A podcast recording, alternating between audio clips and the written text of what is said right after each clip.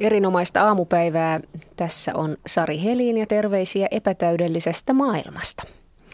Internet, pelit ja ohjelmistot tarjoavat meille elämyksiä ja helpottavat elämää, mutta menetämmekö me hallinnan elämästämme ja lastemme elämästä koneille? Sitä pohditaan nyt. Tervetuloa koodaaja lastenkirjailija Linda Liukas. Huomenta. Huomenta.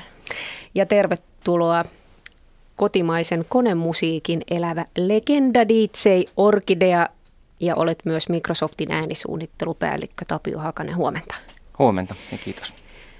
Ja sanon heti kuuntelijoille, että voitte Yle Radio 1 nettietusivun kautta lähettää kommentteja ja kysymyksiä tähän keskusteluun, josta varmasti tulee mielenkiintoinen. Aloitetaanpa lapsuudesta. Linda, mites paljon olit lapsena koneella? Voikaamalla. Mä, mä kyllä aika paljon sain olla tietokoneella. En ihan pikkulapsena, mutta joskus 13-14 iässä. Ja täytyy sanoa, että mun koko ehkä ammattitaito on kuitenkin syntynyt siitä ajasta, mitä mä oon viettänyt internetissä silloin. Ja oppinut ohjelmoimaan ja oppinut rakentaa juttuja ja innostunut ja tutustunut siihen maailmaan sinua ei rajoitettu, sait vapaat kädet, niinkö? Aika vapaat kädet. Kyllä mun vanhemmat aina kyseli, että mitä mä siellä touhuun ja tein, ja kyllä mä näytinkin niille juttuja. Mutta ei, toisaalta tässä mun aikana ei ollut vielä älypuhelimia. Mä oon saanut ensimmäisen puhelimen viidennen luokalla ja se oli, se oli nokialainen ja ehkä se maailma oli kuitenkin vähän suljetumpi kuin nykyisin. Mitenkäs DJ Orkidean lapsuus ja koneet? Meillä oli Commodore 64, niin kuin varmaan monella muullakin siihen aikaan. Ja tota, sitä tuli pelattua, sillä tuli jonkun verran tehtyä kanssa itse asioita. Ensimmäinen asia, mitä muistan siis mikä etäisesti muistutti koodaamista ja ohjelmointia, niin oli tämmöinen aseen laukauksen äänen tekeminen, joka oli siis valkoista kohinaa, mikä sitten häipyi pois. Minkä mä itse tein, mihin meni varmaan kaksi tuntia siihenkin. Tota, ja kanssa ehkä jotain niin alkeellisia sellaisia tee se itse peli ohjelmia oli siihen aikaan. Pelattua tuli äh, suht paljon, mutta sitten meidän perheessä ainakin oli myös aika selkeitä sellaisia, niin kuin äh, monelta tietokone piti laittaa kiinni mm. ja tällaisia tota, ajatuksia kanssa. Ei ollut ihan täyttä vapautta? Äh, ei, ei ollut. Ja kyllä kanssa muistan, meillä hankittiin jossain kohtaa se joystickit, missä oli sellainen, mistä kuuluu ääni – aikaisemmat oli, ne oli quickshot uh, joystickit, mistä ei kuulu ääntä, niin mä asuin alakerrassa ja pystyi ehkä vähän salaa pelaamaan sen pidempään, mutta sitten tuli ne, mistä tuli ääni, niin vanhemmat kuuli se, että tapsat, me kuullaan, että sä pelaat vielä.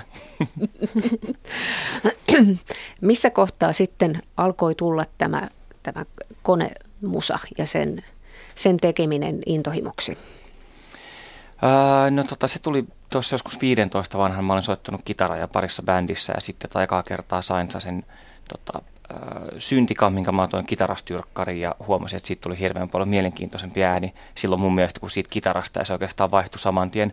Mutta se oli vielä sitä aikaa, kun ää, tietokoneella ei pystynyt tähän kaikkea, piti olla siis ihan fyysisiä syntetisaattoreita ja niitä aloin sitten ekaksi keräämään ja sitten siirtyi sinne niin kuin tietokoneen puolelle joskus ehkä 98-99.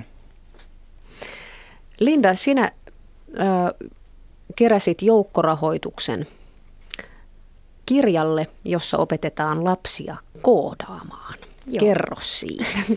No ehkä mä, mä lähden kanssa lapsuusmuistossa, että kun mä olin 13-vuotias, niin mä olin aivan tolkuttoman rakastunut Al Goreen, joka oli Yhdysvaltojen varapresidentti silloin, kun kaikki muut tykkäs Legolaksesta ja Orlando Bloomista, niin mä, mä keräsin leikekirjaa Al Goresta ja sitten mä halusin jotenkin viedä tämän niin kuin innostukseni seuraavalle asteelle ja sitten opettelin sitä kautta ohjelmoimaan ja tein hänelle omat verkkosivut. Ja se oli aika alkeellista, se oli HTML ja CSS ja pikkusen PHP, mutta opin, että miten laitetaan serveri pystyyn. Ja, ja jotenkin tuli semmoinen, että mä tein tämän ja tämä on niin kuin mun juttu ehkä sama kuin sulla oli tota, aikaisemmin. Ja, ja, ja sitä kautta mulle ohjelmointi on aina ollut semmoista itseilmaisua ja, ja jotenkin luovaa ja, ja sellaista värikästä ja se maailma on ollut ihan kaikkea muuta kuin ykkösiä ja nollia ja sellaista matrixmaisen vihreätä ja, ja mustaa. Ja mä halusin, että, että lapset oppii näkemään ton maailman ohjelmoinnista. Ja tämä kirja kertoo pienestä tytöstä, jonka nimi on Ruby, joka seikkailee ympäri maailmaa ja tapaa kaikenlaisia hahmoja, niin kuin uh, sotkuset androidit ja lumileopardin, joka on kaunis ja yksinäinen. Ja,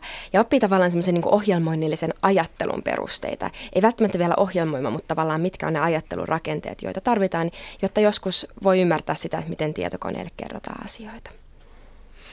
Joukkorahoitusta tuli huima määrä. Mitä, mitä se sinusta kertoo, että, että sille oli niin kova tilaus? Äh, no varmaan kertoo siitä, että, että no, tämmöisellä asialla on kysyntää, että kerrotaan erilaisilla sanoilla ja erilaisilla tavoilla asioista, koska tietokoneet on niin hirveän iso osa meidän todellisuutta tällä hetkellä, mutta aika monet niistä niistä tota, oppimateriaaleista on suunnattu tietyn tyyppisille ihmisille, jotka oppii tietynlaisella tavalla. Mä en esimerkiksi koulussa ollut koskaan kauhean hyvä matikassa. Mä olin lyhyen matikan ja ajattelin aina, että se on joko tai. Että joko voit olla fysi- fysiikasta kiinnostunut ja matematiikasta, tai sitten niin kuin minä, joka oli tosi innostunut filosofiasta ja ranskan epäsäännöllisistä verbeistä. Ja lopulta huomasin, että ohjelmoinnissa on kuitenkin kyse logiikasta ja luovuudesta molemmista. Eli tytölle, joka oli tosi innostunut filosofiasta, niin ei ollut ollenkaan vaikea ymmärtää sitä ohjelmoinnin eksaktiutta. Tai tytölle, joka pystyi kääntämään ranskan epäsäännöllisiä verbejä unissaan, niin, niin kyllä se JavaScript oli aika helppoa sen jälkeen. Ja kirja tulee nyt sitten ihan oikeana kirjana, Juh. siis kosketeltavana kirjana, Kyllä. ei minään tietokoneohjelmana. Ei, ei musta, mä oon ajatellut, että se on semmoinen kirja, jota se on 5-7-vuotiaille suunnattu ja vanhempi voi lukea lapsen kanssa yhdessä sitä kirjaa ja yhdessä opetella näitä asioita. Aikooko DJ Orkidean kuusivuotias tytär opiskella tällaisen kirjan? Mitäs mieltä olet? Ehdottomasti. Vastaan saman tien, kun sellaisen saa. Mörtit noita sun tota, jotain matskuja tuossa aikaisemmin jo tota, ummata mukaan, kun oli niin mielenkiintoisen näköisiä. Miksi lapsen olisi hyvä oppia sinusta koodaamaan? Ähm, No joku sanoi, että kaikki mikä voi muuttua nolliksi ja ykkösiksi tulee muuttumaan nolliksi ja ykkösiksi. Että tavallaan tämä meidän maailma muuttuu koko ajan digitaalisemmaksi. Niin tota, se on mun mielestä näin perus, perus hyvä taito ää, ymmärtää sitä paitsi teknisesti, niin ehkä jotenkin sillä että filosofisestikin, että, että miten se maailma toimii. Nythän me elämme sellaisessa maailmassa, että meillä on pelit ja meillä on tietokoneet ja lasten maailmassa eritoten kaikki mobiililaitteet näyttelevät erittäin suurta roolia. Näytteleekö liian suurta? Mitäs sanotte? No mulla ei ole lapsia itselläni vielä, niin mun on vaikea sanoa siitä, että, että mikä se niiden ihan todellisuus täsmälleen on. Ähm, mä sanoisin, että kamalan tärkeää olisi se, että lapset oppis näkemään tietokoneen työkaluna, niin kuin oman luovuuden ja tämmöisen tuotteliaisuuden työkaluna eikä semmoisena niin passiivisena kuluttamislaitteena. Et kun mun sukupolvi 26-7-vuotiaita, niin ne vaan niin kuluttaa Instagramia tai Tumblria tai Facebookia kaikkia näitä internetin palveluita, niin jotenkin sitten tulee semmoinen, että siitä jää kokonainen niin kuin kokonainen maailma näkemättä, kun ne on vaan niitä parikymppisiä kundeja Kaliforniassa, jotka rakentaa näitä palveluja, joita muut sitten vaan kuluttaa. Sama peleissä ja sellaisessa. Joo, siis en voisi olla enempää samaa mieltä. Ja, tota, tuli mieleen tämä Steve Jobsin suun laitettu sitaatti, että, että tiet, äh, TV laittaa sun aivot off-asentoon ja tietokone voi laittaa sun aivot on-asentoon. Ja se on sellainen sama ajatus, mitä mekin ollaan vanhempina yritetty, tota, yritetty kannustaa ja nähdä nimenomaan tietokoneessa itse ilmaisun ää, ja luovuuden työkaluna. Että jos sitä käytetään musiikin ja grafiikan ja animaatioiden tekemiseen, kirjoittamiseen, pelien ohjelmoimiseen, omien nettisivujen tekemiseen, niin tota, ää, se on ihan loistavaa. Miten me, me, mehän ajattelemme tätä meidän Suomea, kun meillä on näitä rohkaisevia esimerkkejä, Nokia ja sitten on Rovio, Roviot ja, ja, ja muut, niin mehän ajattelemme, että me olemme tämmöisen insinööritieteen ja koodaamisen ja, ja uusimman teknologian ehdoton huippumaa ja tulemme aina pysymään sellaisena. Mutta mites, kun se koodaaminen kuitenkin on sitä ydintä, mitä pitää osata, jos aikoo olla se huippumaa, niin mikä on sen koodaamisen tilanne tällä hetkellä esimerkiksi koulussa ja mihin sen pitäisi mennä? No Suomessahan on tehty semmoinen hieno päätös, että 2016 syksyllä kaikki oppis- tai oppilaat rupeaa opiskelemaan ohjelmointia. Ei omana yksittäisenä aineena, mutta tavallaan implementoituna kaikkiin muihin oppiaineisiin, esimerkiksi kuviksessa tai matskussa tai äidinkielessä.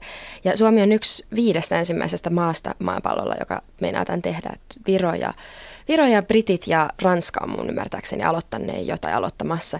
Ja Suomi on nyt sitten ihan etujoukossa tässä, tässä maailmassa. Ja oikeastaan tärkeää musta ei ole se, että kaikista tulee koodareita, vaan että kaikki saa sen mahdollisuuden kokeilla ja ymmärtää sitä, että miten tietokoneelle toimitaan. Että samalla tavalla kun me opetetaan lapsille, mikä on hieskoivu ja rauduskoivun ero tai miten ihmiskeho toimii tai miten susta voi tulla astronautti, niin me opetetaan niille, että hei, tämä on se tapa, jolla sä kerrot tietokoneelle, että miten tietokone tekee vaikka Harry Potter-pelin tai miten Metson niin kuin, metsäkoneet toimii tulevaisuudessa tai miten tehdään potilastietojärjestelmä. Että et ohjelmointi on tavallaan, leikkaa läpi yhteiskuntaa niin monilla eri aloilla ja, ja että lapsilla on oikeastaan melkein oikeus tietää se, että mit, mistä tämä kaikki koostuu. Joo, ja mä jos, jos jotenkin zoomaa sinne koko Suomen tasolle, niin jotenkin mä näkisin, että, että se koodaaminen ja se tekninen osaaminen on sellainen, missä meillä on vahva historia ja on niin kuin nytkin näyt, näyttäydytään edelläkävijänä. Mutta sitten ehkä jos miettii, mikä on Suomelle kaikista parasta, niin että on sen tekninen osaaminen. Sitten mä niin kuin designerina totta kai tuon designin tähän näin, mikä on ää, sen sekä niin kuin käyttäjätarpeen ymmärtäminen että sen käyttäjäkokemuksen ymmärtäminen. Ja sitten kolmas on niin kuin tämän yrittäjähenkisyys että ylipäätään löytyy ihmisiä, ketkä on valmiita tekemään näitä uusia palveluita. Et silloin, jos meillä on nämä kolme asiaa, meillä on se teknologia, meillä on design, meillä on nämä yrittäjät, niin sit niistä tulee niitä, niitä hienoja uusia asioita Suomelle. Ja sitten se on se kanava, että kun tavallaan teknologian yhden ohjelmiston hinta ei kasva, jos sitä tehdään miljoona tai jos sitä tehdään yksi. Ja se mahdollistaa sen, että firmat niin kuin Supercell on vaikka voinut räjähtävästi kasvaa ja tuota, tuoda veroeuroja tänne takaisin ja niin poispäin. Ja tavallaan mun tapauksessa niin ei mun kirjalla olisi luultavasti ollut markkinoita Suomessa yksinään, mutta kun ottaa koko maailman markkinaksi, niin silloin sieltä alkaakin löytyä niitä ihmisiä. Ja kerro se tarina siitä tuota Minecraftista, että miten voi pienellä pojallakin olla tai nuorella pojalla olla oma niin kuin kansainvälinen yleisö. Se oli musta ihan mahtava siitä asenteesta ja tavallaan itse tekemisestä. Niin, se, että, että mun mielestä jos ajattelee, mitä, mitä kun nuoret tekee, tekee tietokoneessa, voi olla mieletön työkalu oman, oman itsetunnon ja, ja niin kuin tavallaan sen äh, oman elämän rakentamiseen. Meillä on perheessä äh, nyt 16-vuotias Aleksi poika, joka jossain kohtaa oli aktiivinen Minecraftin pelaaja myöskin alkoi itse tekemään sitten ää, tällaisia teksturepäkkejä, eli niitä niin kuin grafiikoita, mitkä menee sen maailman päälle. Jossain kohtaa meni sitten katsomaan, että okei, hieno meininki, että sä oot tehnyt tällaisia ja sä oot laittanut ne tuonne ladattavaksi, että kuinka paljon niitä on ladattu, että no ne on ladattu 30 000 kertaa. Sitten mä olin ihan ihmeissään, että, että sehän on ihan siis, niin kuin, siis valtava, valtava yleisö. Ja sitten kun näkee niitä ihmiset, ihmiset nuoret, toiset nuoret kommentoja kehuista, niin... Ympäri maailmaa. Niin, nimenomaan. Ja myöskin sitten se, että jos ajattelee, että, että niin kuin kielitaito, että tota, myöskin Aleksi on sitten taas niin kuin verkossa olemisen tietokoneohjelmien kautta, se kieli yleensä on englanti, niin se mm. auttaa, auttaa myös siinä. Niin. Tästähän on tutkimuksia, että, että poikien kielitaito englannin osalta paranee sen takia ja, ja päihittää tyttöjen englannin kielen taidon, yeah, wow. koska, koska pojat pelaavat enemmän. Oletteko nähneet tällaista tutkimusta? En ole nähnyt tutkimusta, mutta omassa tai meidän perheen elämässä on nähnyt se hyvinkin selkeästi. koodaaminen, pelaaminen, kaikki mobiililaitteet, se ei olekaan ihan pelkästään sellainen pelkästään positiivinen asia. Siinä on myös negatiivisia puolia ja välillä täytyy pitää sellaista älypuhelin taukoa. Toimittajakollega Juho-Pekka Rantala soitti viime viikolla – Kuusamoon opettaja Satu Hakuliselle, joka piti siellä leirikoulua. Kuunnellaan. Opettaja Satu Hakulinen, sinä olet kuudesluokkalaisten kanssa leirikoulussa. Missä päin Suomea te oikein olette? Tällä hetkellä parhaillaan ollaan täällä Kuusamossa. Ja teillä oli tällainen yllättävä sääntö, että mukaan ei saanut ottaa minkäänlaisia mobiililaitteita, ei puhelimia eikä iPadeja. Mistä moinen? Mm. No oikeastaan tämä on nyt kolmas kerta, kun mä oon, mä oon tota oppilaiden kanssa leirikoulussa ja ja sitä ollaan aina mietitty huoltajien kanssa ennen kuin lähdetään, että, että mi, mi, mihin sitä puhelinta tai, tai muuta tämmöistä laitetta tarvitaan vai tarvitaanko sitä ollenkaan. Ja, ja, ja lähinnä niitä yöoloja mietitty, että miten saataisiin rauhoitettua, kun se kännykkä tahtoo olla sitten semmoinen aika, aika oivallinen yhteydenpidon väline noiden oppilaiden keskuudessa. Ja, ja semmoista huoltajien toiveesta se sitten lähti, että tuota, lähettäisiin lähettäisi leirikouluun ilman puhelinta ja, ja saataisiin sitä kautta se huomio keskitettyä sitten ympärille niihin maisemiin ja, ja siihen seuraa, jonka kanssa, jonka kanssa ollaan matkaamassa sinne leirikouluun. No mitenkäs koululaiset ottivat tämän idean vastaan? No, aluksi tietysti jännitys tuli siitä, että miten, miten sitä oikein selviää ja, ja, ja miten tiedetään, että paljonko kello on ja muita tämmöisiä käytännön pohdintoja siinä tuli. Mutta esimerkiksi kun me tänne saavuttiin tiistaina, niin, niin, niin ihan ensimmäinen, ensimmäisen muutaman tunnin aikana, kun oltiin bussissa matkattu, niin tuli ensimmäistä sanomaan, että voi, että onpa mukavaa, kun ei ole puhelimia, että oikeasti on aikaa olla yhdessä ja tehdä yhdessä juttuja täällä bussissa. Ja, ja, ja tässä muutaman päivän aikana näitä kommentteja on tullut jo aika paljon, että ollaan oikeasti yhdessä leikitty ja laulettu ja, ja pelattu arvuutusleikkejä ja pelattu korttia ja muuta vastaavaa, että on, on jäänyt aikaa semmoiselle. Tähänkö me olemme sitten yhteiskunnassa tulleet, että todellakin tämä on lapsille harvinainen tilanne, että ei ole puhelin taskussa? Se kuule tahtoo olla niin, että kyllä, kyllä tota, sitä vaikka ollaan vierekkäin, niin silti näpytellään ja keskustellaan WhatsAppin kautta tai, tai, tai Facebookin Messengerin kautta, että, että tuota, mitä sulle kuuluu, vaikka istuttaisiin vierekkäin. No pitäisikö sitten kenties jotenkin laventaa näitä tällaisia kännykättömiä hetkiä no laajemminkin? No en tiedä, kyllä niissä on tietysti omat hyötynsä ja, ja se on tätä, tätä aikaa toisaalta. Mutta sitten välillä on hyvä ehkä herätellä tämmöisillä pienillä asioilla, että, että voisiko sitä olla hetken ilman sitä puhelinta tai muita laitteita, koska sitten se huomio, huomio yllättäen kiinnittyykin ihan muihin asioihin, niin kuin siihen ympäristöön ja niihin ihmisiin, ketkä siinä ympärillä on, niin aivan toisella tavalla. Sanoit, että tämä tuli vanhempien aloitteesta, mutta olivatko vanhemmat yksimielisiä? Voisi kuvitella, että joku myös on niin huolissaan omasta, että pitäisi saada se yhteys milloin tahansa. Joo, ei, se ei ehkä ihan yksimielinen ollut alun perin, mutta siinä tuli sen verran hyviä argumentteja kyllä monilta, että sitten sit siihen yksimielisyyteen lopulta päädyttiin. Mutta että tarvittaessahan toki jokainen huoltaja saa lapsensa kiinni, jos, jos nyt semmoinen tilanne sattuu. Mutta niin kuin kerroin, että kolmatta kertaa on leirikoulussa ja kertaakaan ei ole vielä huoltaja tarvinnut saada lasta kiinni. Että sen verran, sen verran hyvin meillä on täällä mennyt aina. No, oletko tehnyt tupatarkastuksia? Onko aivan varma, että siellä jollakulla salaa ei se kännykkä peiton alla pelaa? Minusta tuntuu, että niitä vähän jännitti jo alun perin se, että, että tämmöisiä tupatarkastuksia saattaisi tulla, vaikka niillä nyt sinällä erityisemmin uhkailtu, mutta tuota, ensimmäinen kaveri tuli lentokentällä tiistai-aamuna myöntämään, että hänellä on unohtunut kännykkä taskuun ja mulla on tuossa hänen kännykkänsä täällä omassa huoneessa, että uskoisin, että muita, muita tapauksia ei ole. Eli varsinaisia takavarikkoja ei ole tarvinnut tehdä? Ei ole tarvinnut tehdä. Kiitos Satu Hakulinen ja ei muuta kuin takaisin sinne lasten kanssa telmimään. Kiitos paljon. Näin siis toimittaja Juho-Pekka Rantala haastatteli koodaaja lastenkirjailija Linda Liukas. Mitäs jäi mieleesi? No ihan mahtavaa. Ei, ei muista se niinku, kaikki ruutuaika ei ole tavallaan yhtä arvokasta.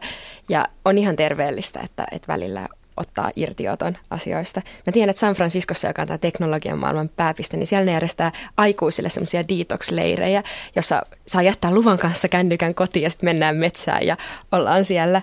Ja meillä on himassa semmoinen esimerkiksi sääntö, että makuuhuoneeseen ei oteta kännykkää enää mukaan, kun huomasi jossain vaiheessa, että molemmat tuijotti omaa ruutua ja vaikuttaa unenlaatuun ja elämisen laatuun paljon.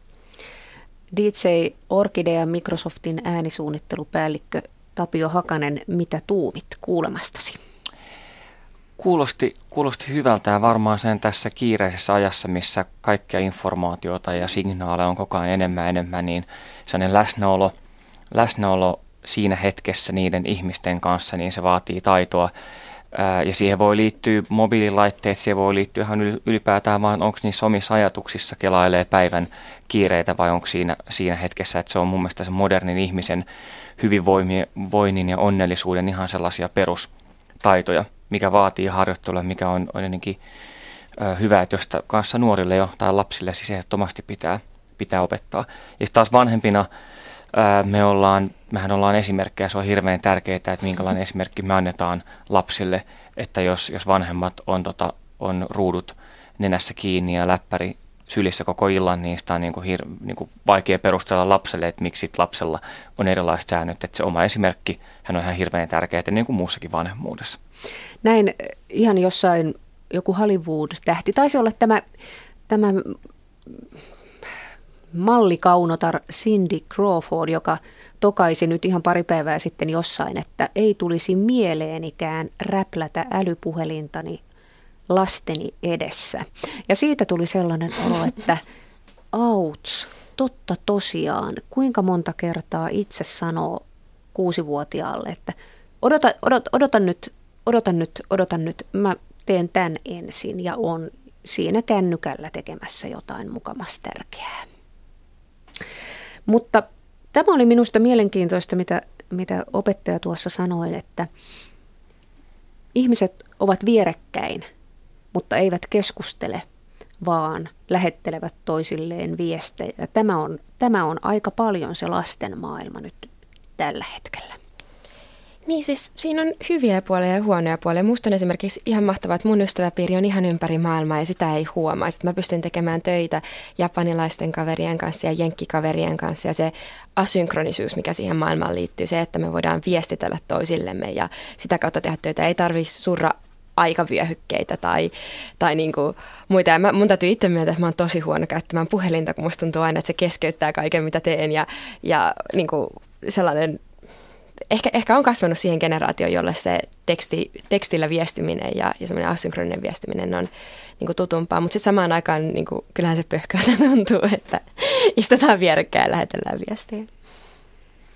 Niin kai se on se klassinen esimerkki, sellainen surullinen esimerkki, että pariskunta, joka on ravintolassa syömässä tota, mm. romanttinen illallinen ja siinä sitten niin kuin toinen tai pahimmassa tapauksessa molemmat sitten tota, on, on niin kuin ruudussa hyvinkin suurin osan aikaa siitä, niin sitten taas teinien, teinien osalta tai niin kuin lasten osalta mä luin vähän aikaa just mielenkiintoisen tutkimuksen siitä, että näitä niin kuin aktiivitekstaajia oli tutkittu niiden sosiaalista käyttäytymistä, käyttäytymistä muuten. Ja itse asiassa ne, ketkä oli kaikista aktiivisimpia tekstaajia, niin oli myöskin kaikista aktiivisimpia ää, sosiaalisesti niin kuin tässä niin kuin fyysisessä mm. maailmassa.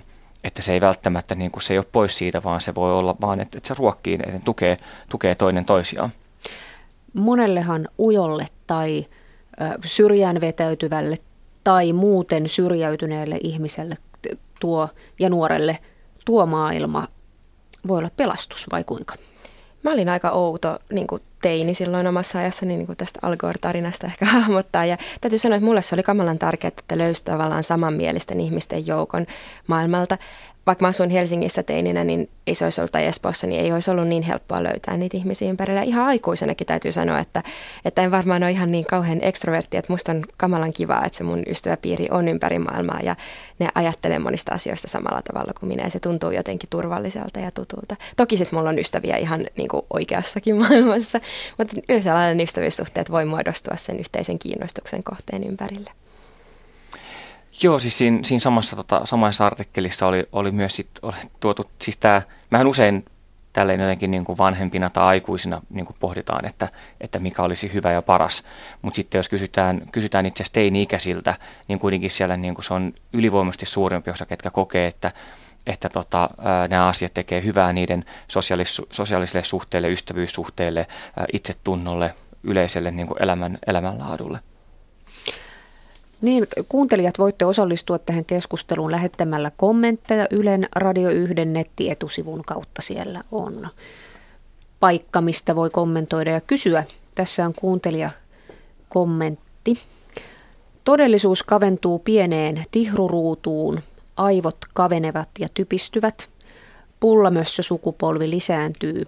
Ennen kuin ei ollut mitään koneita, ihmiset joutuivat aistimaan luontoa ihan toisella tavalla – Ovatko ö, koneet ja tämä kehitys ongelma vai oikeasti hyvinvoinnin edistäjä? Kommentoikaa, olkaa hyvät, Linda. No, ihan mahtavaa. Mä jotenkin ajatellut sitä, että se ei ole niin kuin, jälleen kerran, se ei ole semmoinen nollasummapeli, että joko tai, että joko meillä on semmoisessa teknologia-utopiassa, jossa, jossa ihmiset on robotteja ja, ja koneet vallitsee, tai sitten me eletään siinä niin kuin hyvässä. Ja sehän kukaan muistelee aikaa, jolloin ei ollut astianpesukoneita vaikka, ja astiat pestiin käsin. Että samalla tavalla tietokoneet mahdollistaa niin kuin hyvinvoinnin lisääntymistä, ja ja sitä, että, että niin kuin asiat on paremmin. Että on ihmisellä enemmän aikaa olla sitten vaikka luonnossa.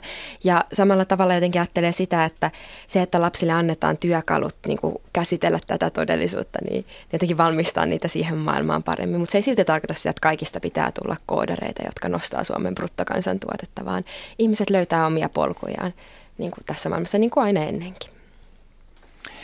Niin kaikessa on, kaikessa on puolensa ja puolensa ja siihen niin kuin mustaa valkoisen väliin mahtuu miljardi harmaata, että tota, ähm, että varmaan sellainen perus, perushyvä tasapaino, että, että mun mielestä on aivan mahtavaa, että jokaisen lapsen ja nuoren aikuisen pitäisi löytää aikaa luonnossa ja niin kuin aikaa sellaisille hetkille, mutta samaan aikaan sitten taas mä uskon, että, että teknologia voi myöskin jotenkin auttaa meitä hirveän inhimillisissä niin kuin perustarpeissa, että onko se ystävyys, turvallisuus, terveys, yrittäjyys tai niin kuin ihan mit, mitä ne onkin sitten, että se voi tuoda positiivista sinne, niin, ää, niin kaikessa on puolensa ja puolensa. Sitten on, sitten on tämä puoli, johon voitaisiin nyt hetkeksi keskittyä ja se on tämä vanhemmuuden puoli. Eli lapset ovat teknisesti paremmalla tasolla tällä hetkellä kuin usein heidän vanhempansa. Ja se aiheuttaa aikamoisia ristiriita paineita. Ja lasten peliaika ja tietokoneaika on sellainen asia, josta tapellaan erittäin monessa perheessä. Nyt kuitenkin pelit ovat tulleet jäädäkseen ja niihin pitäisi jotenkin vaan sopeutua ja tottua, niin miten vanhempi voi selvitä tästä tilanteesta? Voiko mitenkään edes voittajana? Linda. Kauhistus, kun en ole itse vanhempi, niin tulee pahalta tuntua neuvon muita. Mutta se, että, että kun peleihin liittyy niin paljon muutakin kuin pelkkä se pelaaminen, että, että monet mun nykyisin esimerkiksi designereina tai devaajina toimivista kavereista tai ohjelmoijina toimivista kavereista, niin on löytäneet sen uransa ammattin sitä kautta, ne on tehnyt vaikka omalle Quake-klaanille nettisivuja. Ja se ei ole pelkästään välttämättä passiivista kuluttamista se pelin pelaaminen, vaan siihen voi liittyä just luovuutta ja itse tekemistä. Ja ehkä vanhempana mä varmaan kyselisin myös sieltä lapselta, että, että mitä sä siellä teet, minkälaisia ystävyyssuhteita siellä on, mitä muuta siihen maailmaan liittyy. Ja tavallaan yrittäisi löytää sen, mikä se motivaatio on. Ja sitten toisaalta monet, mä kävin yhdessä ala-asteessa ja kaikki pikkupojat haluaa olla peliohjelmoijia isoina. Mä kysyin niiltä pojilta, että kai te tiedätte, että peliohjelmoja pitää sitten osata niin kuin 3D-rendausta ja se vaatii aika paljon matikkaa. Sitten ne oli ihan intona matikasta sen jälkeen, kun ne löysi sen niin kuin motivaatio, että mihin sitä jakolaskua tai, tai niin kuin derivointia, no ei ehkä ala mutta kuitenkin tarvitaan. Ja tavallaan jos sillä lapsella on joku asia, mistä se on tosi innostunut ja intohimoinen, niin yrittää löytää sit sieltä sen, että miten se voisi tuoda siihen muuhun maailmaan. Joo, siis kuulostaa, kuulostaa erittäin hyvältä ja, ja, ja ehkä itsellä tuli kaksi ajatusta mieleen. Yksi on, yksi on se, että mehän tehdään hirveän paljon valintoja, valintoja lasten puolesta, etenkin mitä nuorempia ne on. Että, että me, ollaan, me ollaan niitä vanhempina niitä, jotka, jotka valitsee, että minkälaisia pelejä ne pelaa tai minkäla- miten, ne, miten ne käyttää sitä tietokonetta. Että onko se vaan sitä sellaista niin kuin, ää, aivot off-asentoon tyyppistä kuluttamista vai onko se, onko se itse jotain luomista tai mä muistan kanssa tota, ää, nähnin erään, erään tota nuoren pojan, joka oli saanut matikka DVDn joululahjaksi ja Tapanin päivänä opiskeli tunnin matikkaa, koska se oli vaan luotu sellaiseen seikkailulliseen tota, elämykselliseen muotoon, että se, oli, niinku, että se on oppimista, mutta vaan tuotu sellaiseen muotoon. Ja sehän on se mieletön niin kuin koulumaailman haaste ja mahdollisuus, tämmöinen pelillistäminen, että miten saataisiin sitä oppimista tehty, muutettua sellaiseen muotoon, että se on innostavaa ja hauskaa, koska sitähän se voi olla. Ja se toinen asia, mikä on mun mielestä kaunis siinä kaikessa niin kuin yksinkertaisuudessaan, että, että usein me ajatellaan, että lapset ja pelaaminen, että, että se on niin jotenkin, että, että se on lapsi ja se peli elää siellä jossain niin kuin omassa huoneessa tai paikassa. Että siis, että vanhempihan voi pelata lapsen kanssa. Ja se on niin kuin mm. hirveän suuri ero, että, että jos se on se iPad ja Angry Birds, niin onko se tota, viisivuotias tunnin yksin Angry Birdsin ja iPadin kanssa vai onko se niin kuin koko perheen voiminta yhdessä vanhemman kanssa tapahtuva asia. Ja tähän menee sitten jatkuu ihan sinne niin kuin teini-ikään ja niin kuin pit, hirveän pitkälle asti, että et se, et vanhempi voi olla hyvinkin niin kuin aktiivisesti mukana siinä tai ihan vaan passiivisesti. Siitä tulee yhdessä olemista ja läsnäoloa. Eli suosittelet, että vaikka itseä ei pelit kiinnostaisi tippaakaan, niin yrittää vähän pakko kiinnostua ja mennä mukaan siihen lapsen juttuun. Se, että vanhempi on mukana lapsen elämässä, niin se on yleensä ihan sellainen hyvä, hyvä perusajatus. Niin, kyllä. Mistä? Ja, se, ja, se, ja se ylipäätään se kiinnostus, että, että, että, että mähän siis lapset ja aikuiset, kaikkihan me tykätään siitä, että muut ihmiset on kiinnostuneita meistä ja meidän asioista. Yksi, mikä tulee tuossa mieleen, kun sanoit siitä, että lapset on teknisesti parempia, niin lapset osaa ehkä käyttää konetta paremmin kuin aikuiset, mutta ei ne välttämättä tiedä, että mistä se oikein niin kuin muodostuu se tietokone tai mitä se tekee. Ja tuntuu, että usein vanhemmat siirtää aika paljon omia ajatuksia lapsiin ja mä oon tehnyt paljon 5-7-vuotiaiden kanssa töitä ja yksi harjoituksesta, jota me tehdään, on se, että mä näytän niille kuvia ja mä näytän niille kuvan autosta ja koirasta ja kaupan kassasta ja kysyn, että mitkä näistä kaikista on tietokoneita. Ja ne lapset aika monet sanoivat, että ei auto ole tietokone tai ei koira ole tietokone. Ja mä sanon niille, että kuulkaa, että ennen vanhaa niin tähän huoneeseen ei olisi mahtunut tietokone. Et silloin kun te olette aikuisia, niin luultavasti joka ikisessä maitotörkissä on tietokone. Ja tavallaan, että et kasvatetaanko me aikuisina lapsia meidän oman lapsuuden todellisuuteen vai siihen todellisuuteen, miten nämä lapset tulee kohtaamaan isona.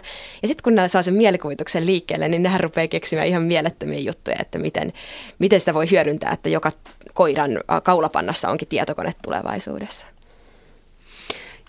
jos ajatellaan tätä kaikkea lasten tekniikan käyttöä, niin koulumatkalla lapsi räplää älypuhelinta. Ehkä koulussa se on pois päältä. Sitten kun lähdetään koulusta, niin räplätään jälleen älypuhelinta. Sitten ollaan kotona ja ehkä ollaan jollain iPadilla tai muulla mobiililaitteella vähän pelataan. Sitten ehkä mennään pelaamaan Xboxiin. Sitten voidaan katsoa vähän TVtä ja sitten taas pelataan ja yhtäkkiä ollaan tilanteessa, että joku laite on ollut kasvojen edessä kolme, neljä tuntia. Eikö tässä ole huolestuttavia piirteitä vai kuulostanko kukkahattu tädiltä? Musta se liittyy, tai se, että onko se huolestuttavaa vai ei, se, se liittyy hirveän pitkälle siihen, mitä niinä viikon muina tunteina sitten sit tapahtuu. Että jos siellä elämässä on, on niitä perusasioita, siis ää, perhettä ja ystävyyttä ja vähän ulkoilmaa ja niin kuin näitä asioita, niin sitten mun mielestä se ei ole, ei ole huolestuttavaa. Ja toinen, mistä se on puhuttukin parin kertaa, mi- miten se aika siinä ruudun edessä käytetään, että se voi olla aivan niin kuin tavattoman kehittävää, luovaa, haastavaa, sosiaalista – ystäviä sisältävää aikaa, tai se voi olla ihan jotain muuta. Mä luulen, että se on se just se suhde tai suhtautuminen tietokoneeseen ja teknologiaan, joka on siinä avainasemassa, että tosiaan kaikki ruutuaika ei ole yhtä arvokasta tai arvotonta. Uh, yksi harjoitus, mitä me tehdään niiden muksujen kanssa, on sellainen, että me rakennetaan paperinen tietokone ja, ja, ja ne saa suunnitella sitten ensimmäisen oman uh, niin pelinsä tai ohjelmansa siihen. Ja aluksi ne lapset tekee sellaisia, että ne tekee vanhempien työkoneella. Että vanhempi istuu koneella ja naputtaa ja ne suunnittelee jonkun ihme työapplikaation tai sitten jonkun Rovion uh, tota Angry Birds-pelin tai muun – mutta sitten kun niiden mielikuvituksen päästään liikkeelle, niin ne tekee aivan mahtavia juttuja. Ja mulla on ollut ilo tavata semmoinen pieni delfiinitohtori tulevaisuuden. Delfiinitohtori, joka suunnitteli sellaisen applikaation, jolla hän pystyy manageraamaan näiden delfiinipotilaidensa tietoja. Ja sitten oli semmoinen pikku poika, joka leikki isänsä kanssa tota, tällaista avaruuslennonjohtoleikkiä, jossa isä on astronautti Marsissa. Ja sitten poika suunnitteli oman tämmöisen lennonjohtoapplikaation, jossa hän pystyi sitten viemään asioita siis ihan paperilla ja kynällä. Ei, ei ollut sen monimutkaisempi juttu, mutta että näiden lasten tavallaan suhtautuminen siihen, mikä on tietokone ja mitä on teknologia, mitä se mahdollistaa, niin on ihan erilainen kuin taas sellaisten, joka, jotka joille toisaalta sanotaan, että tietokone on se iso paha, älä koske siihen, tai sitten sellaisille, jotka vaan passiivisesti käyttää tietokonetta. Niin, oppiiko pelaamalla tunnista toiseen välttämättä käyttämään tietokonetta? En, en uskoisi niin ja varmaan haastaisin kaikkia vanhempia. Niin kuin lapset on luonnostaan uteliaita. Ja samalla tavalla kun on kiinnostuneita siitä, että miten polttomoottori toimii tai miten avaruuslentokone toimii tai muuta, niin ne on kiinnostuneita siitä, että miten tietokone toimii, mutta aika, aika harvalla vanhemmalla on niitä vastauksia. Niin vaikka, että tämän radiolähetysohjelman jälkeen niin yhdessä menisi sitten tutkimaan, että mistä se tietokone oikein koostuu ja miten se internet toimii ja mitä oikeastaan tapahtuu, kun klikkaan YouTubessa tämän videon auki. Sosiaalinen media. Sosiaalinen media on aika paljon tykkäämistä ja itsensä esittelyä ja, ja, ja sitä, että haetaan sellaista hyväksyntää. Mitä ajatuksia teillä on lasten sosiaalisen median käytöstä? Öm, taas ehkä tota, veisin veisin siihen, tota, mä uskon, että siellä on paljon positiivista. Että, että, että se rakentaa myös niin kuin positiivisella tavalla ähm, niiden itsetuntoa ja ylläpitää niin olemassa olevia sosiaalisia suhteita. Mutta se on mielestäni myös sellainen asia, missä, tota, missä vanhemmat, me vanhemmat voidaan olla aktiivisesti mukana. Ja, tota, ja esimerkiksi tuossa äsken sä kysyit paljon kysymyksiä. Mun mielestä lapset on, ne on älykkäitä ja, ja kiinnostuneita ja se, että, että niiltä kysyy hirveän paljon kysymyksiä, niin voi olla kanssa äh, hedelmällisempää kuin sanoa, että se asia on näin ja noin niin tota, herättää kanssa kysymyksillä sellaista, ää, viedä niiden käyttäytymistä siellä oikeaan, oikeaan suuntaan. Mutta se on kanssa hirveän tärkeää, että et ei se, et, et kaikki, kaikki ei saa olla sen tykkäämisen ää, ympärillä, vaan sellaista jotenkin suosion hakemista, koska kyllähän me kaikki nähdään, mitä se tekee yleisestikin ää, medialle ja journalismille ja, ja niin kuin koko toi niin kuin lyhyt formaatti. Nyt me tietysti tehdään tässä sitä niin kuin pitkää formaattia, mutta kaikki kaikki maailman tärkeät opukset ei olisi mahtunut 140 mm. merkkiin ja niitä ei olisi välttämättä jaksettu naputella virtuaali keyboardilla, että tota, mm, siinä, siinä on omat haasteensa myös ehdottomasti. Mäkin vähän ehkä kauhistuttaa. Mä kuulin teinitytöistä, jotka poistaa Instagramista kuvia, tuota, jos niihin ei tule yhtään tykkäyksiä. Ja sitten itsekin on huomannut, että aina kun laittaa oman naamansa Instagramiin, niin se saa enemmän tykkäyksiä, mikä on tavallaan ihan luonnollista. Mutta kyllä se ohjaa vähän semmoiseen niin että kaikki ne pöhköt ja villit ja värikkäät jutut jää pois sen takia, että, että vaan optimoi niitä tykkäyksien määrää. Se ei ole kyllä ollenkaan hyvä asia. Ja sitten toinen juttu tietty on se, että, että kyllähän internetissä on tosi paljon kiusaamista ja niin kuin se anonymiteetti ja trollaaminen ja kaikki tollainen niin kuin itsekin olen paljon törmännyt siihen, että ihmiset sanoo tosi rumia asioita ja jotenkin, että miten, kun itse aikuisena on vaikea käsitellä sitä, niin miten ne niin kuin teini-ikäiset mahtaa siihen suhtautua. Jotenkin en osaa oikeastaan sanoa, mikä se vastaus siihen on, mutta mä oon ollut, mulle vaan internet on ollut niin sellainen niin kuin antelias ja avoin ja ystävällinen paikka sen takia, että mulla on ollut ne ihmiset, jotka, jotka on mahdollistaneet sen siinä ympärillä, mutta se on vaikea kysymys, että miten sen, miten sen semmoisen turvallisen ympäristön sinne rakentaisi. Niin, hirveän pitkälle samoja. Jotenkin joskus kokee, että, että ihmistä ajattelee, että on tämä, on tämä virtuaalinen ei-oikea maailma mm. ja sitten on tämä oikea maailma. Että sitä samaa maailmaahan ne on ja sitten samalla tavalla, että opettaa ohjaa lapsia ajattelemaan, että, että ne samat sellaiset, että, että, että, että käyttäydy siellä mm. niin kuin sä käyttäisit oikeassakin elämässä. Että, että jos sä meet, jos sä meet tota, vaikka johonkin syntymäpäivän juhliin ja koko ajan vaan kerrot tarinoita itsestäsi, mille toivot hirveän paljon selkään taputtelua, niin mä en tiedä, onko se hirveän mielenkiintoinen ihminen mm. tai sillä että tuleeko siitä hirveän hyvää keskustelua. Mm.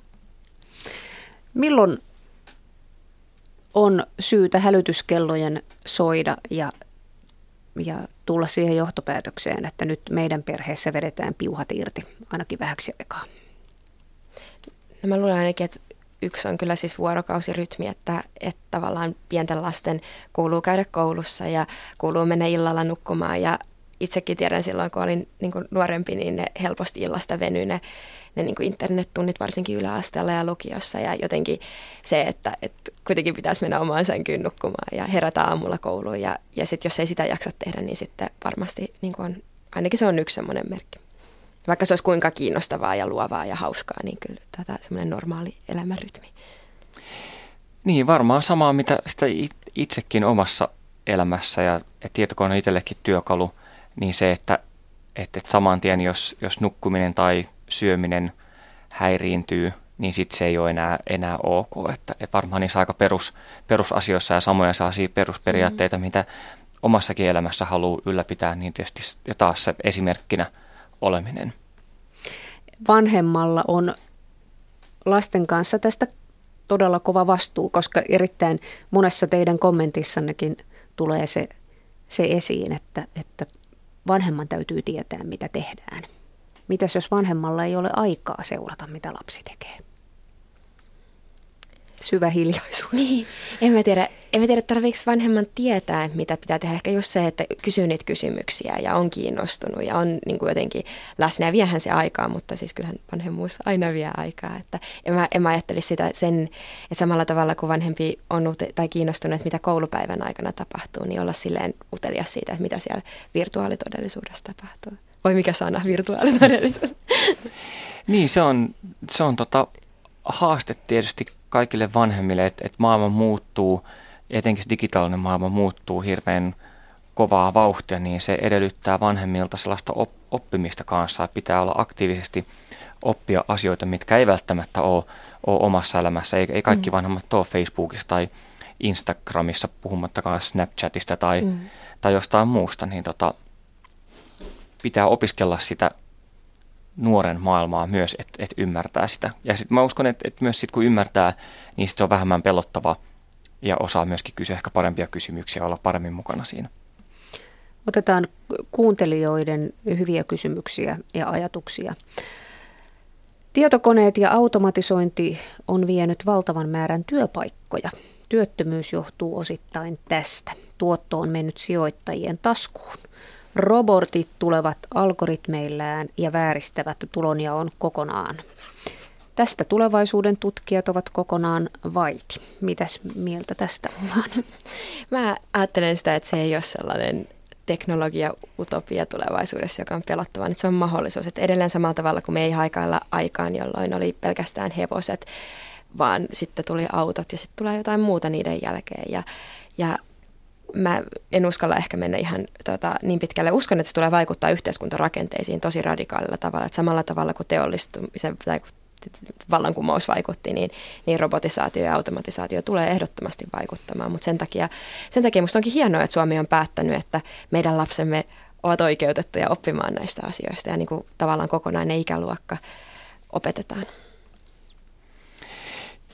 Joo, kyllä varmasti siinä on, siinä on paljon haasteita ja ehkä olematta liian sellainen niin kuin tekno-optimisti, mutta että et sitten samaan aikaan, että et, et se vie, teknologia vie vie jotain työpaikkoja, sitten taas se luo suunnattoman mm. määrän muualla. Että et jos kysytään niiltä kaikilta intialaisilta ihmistä, joille niin kuin teknologia on tuonut mahdollisuuden olla yrittäjä tai pitää kirjanpitoa tai ostaa, ostaa tuotteita tai näin poispäin, niin taas niin kuin luo, luo mahdollisuuksia muualla.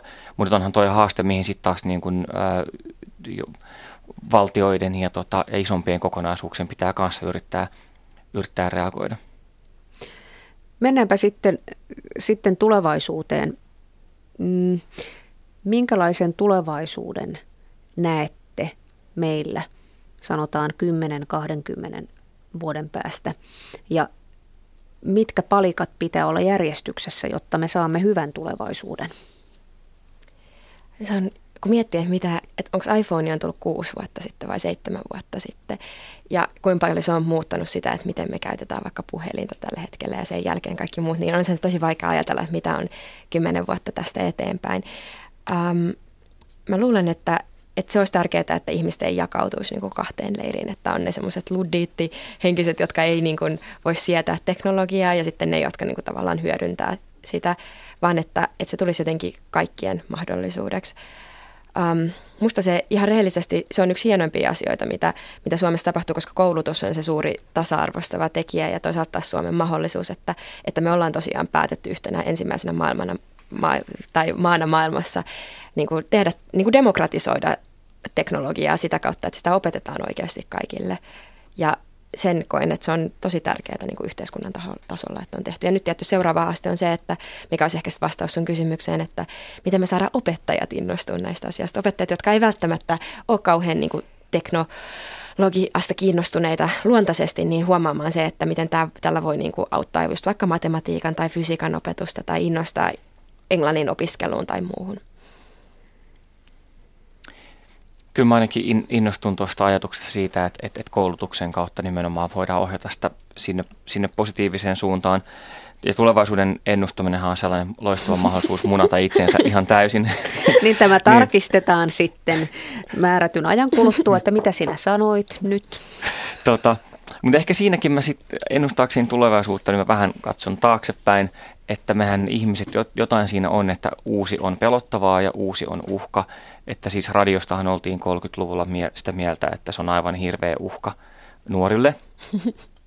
Tämä puheradio, mitä nyt tässä, tai varmaan siihen liittyy musiikki silloin, ja, ja tota, jatsmusiikki on ollut, ollut niin kuin erittäin rappiollista ja Sony Walkman korvalappustereot oli aivan hirveä tota, keksintö, joka vei, vei nuoria pois, pois tästä todellisuudesta ja, ja televisio ja, ja internet ja kaikki nämä, mutta sitten myöhemmin kun katsoo, niin ehkä ne uhkakuvat ei sillä tavalla toteutunutkaan. että tota, toivon, ehkä olen optimisti, mutta toivon kuitenkin, että kymmenen vuoden kuluttua ollaan, ollaan plussan puolella. Olemme hengissä Sony Walkmanien käytöstä huolimatta. Kyllä.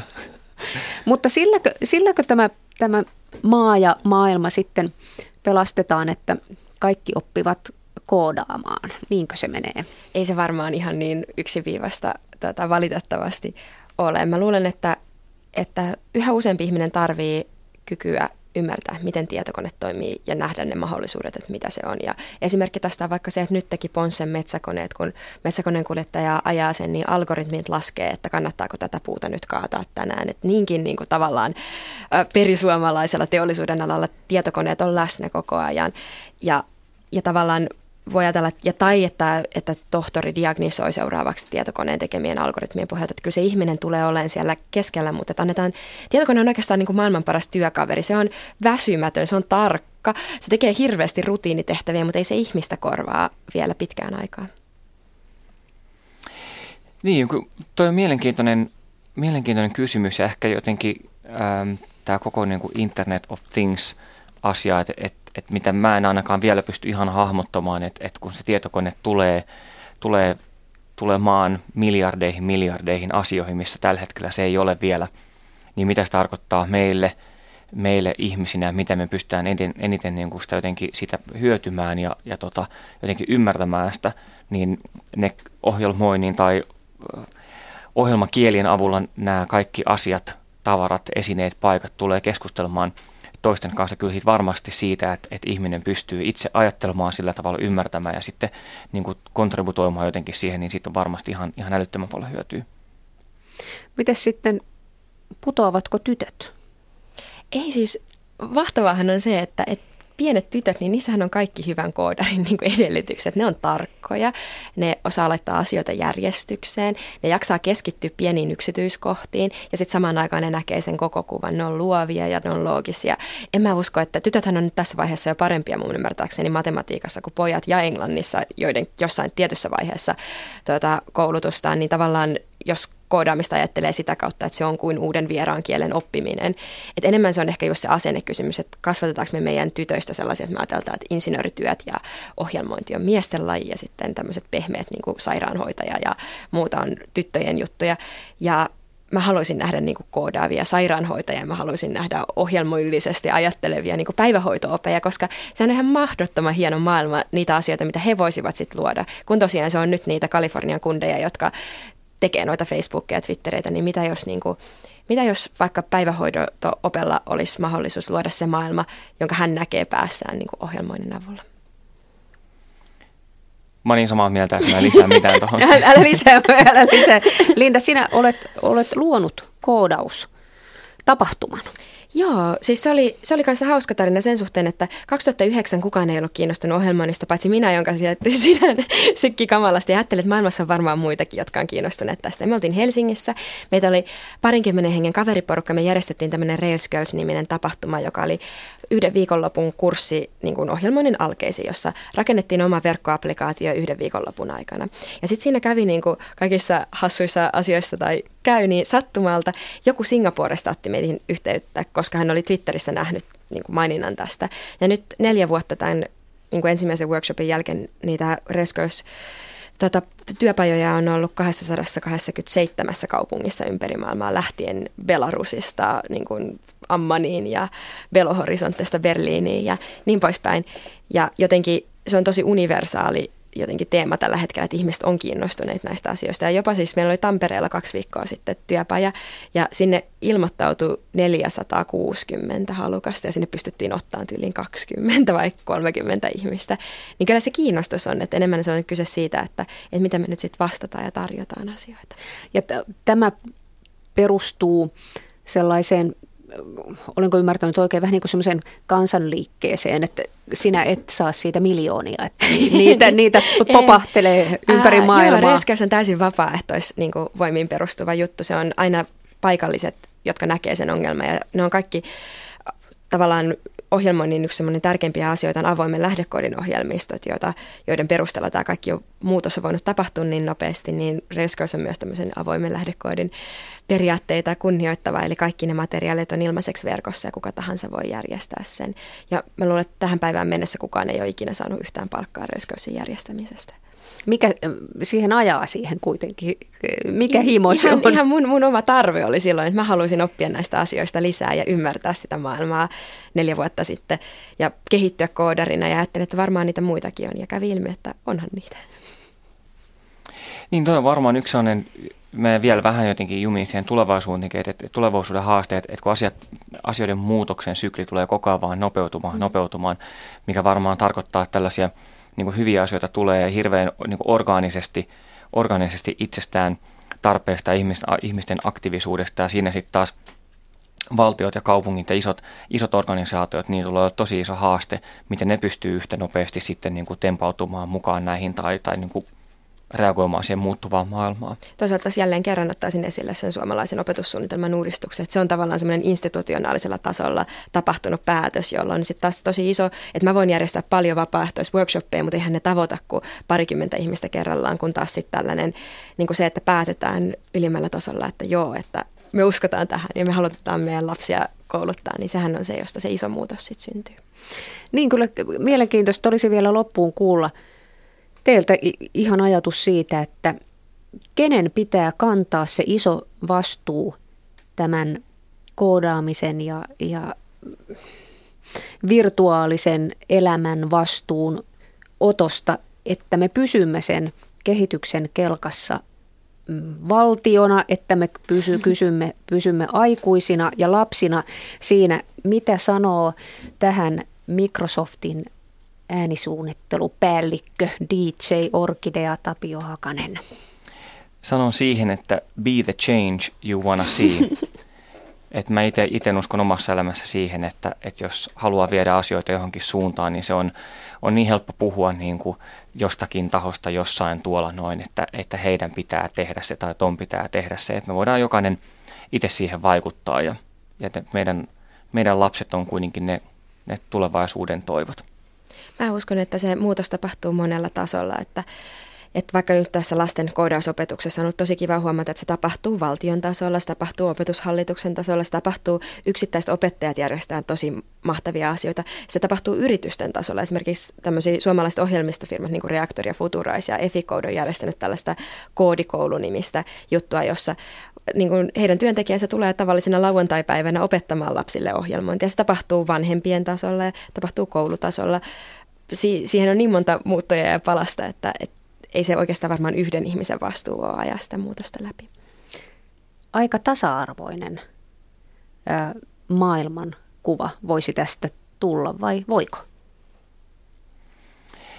Mulla, mulla tuli sen aavistuksen isänmaallinenkin olo tässä, kun puhuttiin. Mun mielestä nämä, nämä, asiat, mistä, mit, mitä ollaan puhuttu ja mitä, jotenkin, mitä Linda on kertonut, mun mielestä ne edustaa jotenkin mulle sellaista niin Suomea ihan, ihan parhaimmillaan. Että, että jos on ollut naisten äänioikeus joskus kauan aikaa sitten, niin onko se nyt sitten, me voidaan mm. muistella, olla ylpeitä siitä, että oltiin yksi ensimmäistä maissa, missä, missä niin asioista ajateltiin tällä tavalla ja siitä, siitä oli positiivinen vaikutus? Ohjelmistokehityskulttuuri on aika semmoinen meritokratinen kulttuuri, että siihen ei riity sellaista hierarkiaa, vaan enemmän ihmiset, niin kuin, että mitä ne tekee, mitä ne saa aikaa ja, ja siellä juhlitaan aika paljon luovuutta ja sellaista itse ilmaisua ja kyllä musta se tuntuu hienolta se ajatus, että, että tavallaan, tai verrattuna sitten taas Piilaaksoon, joka on aika sellainen äh, jotenkin, mitä mä, randilainen ja, ja semmoinen niin kuin yksityisen edun tavoittelun mekka, niin jotenkin se meidän pohjoismaalainen semmoinen hellä ja huomaavainen yhteiskunta.